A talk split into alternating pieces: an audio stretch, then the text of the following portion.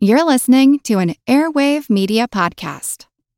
Mom deserves the best, and there's no better place to shop for Mother's Day than Whole Foods Market. They're your destination for unbeatable savings, from premium gifts to show-stopping flowers and irresistible desserts. Start by saving 33% with Prime on all body care and candles. Then get a 15-stem bunch of tulips for just $9.99 each with Prime. Round out Mom's menu with festive rosé, irresistible berry chantilly cake, and more special treats. Come celebrate Mother's Day at Whole Foods Market.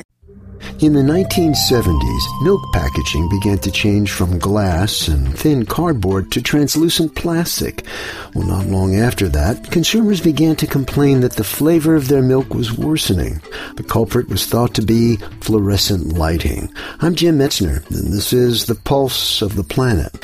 Well, now scientists are encouraging supermarkets to change the lighting in their refrigeration units to LEDs. With the emphasis to change to LED lighting in order to preserve energy, energy, the change might be beneficial to the protection of milk flavor because LED lighting does not have as extreme an effect on milk flavor as does the fluorescent lighting.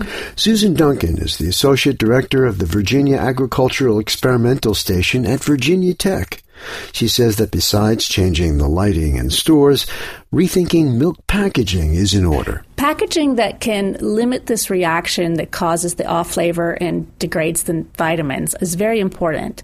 So we need a package that prevents the light energy from reaching the molecules within milk, specifically the riboflavin and some other active molecules. Our job is to figure out how to identify the best packaging that minimizes the reactions, protects the flavor, and still has a low cost for the package. One idea would be a milk carton with an indicator that displays the condition of its contents. The risk we have is that the consumer would see a package has been exposed to light, and we may end up with a whole lot of excess milk never being purchased because of the concern. According to Professor Duncan, glass, paper, or plastic packages with effective light blocking properties are thought to do the best job of protecting milk from the effects of lighting. I'm Jim Metzner, and this is the Pulse of the Planet.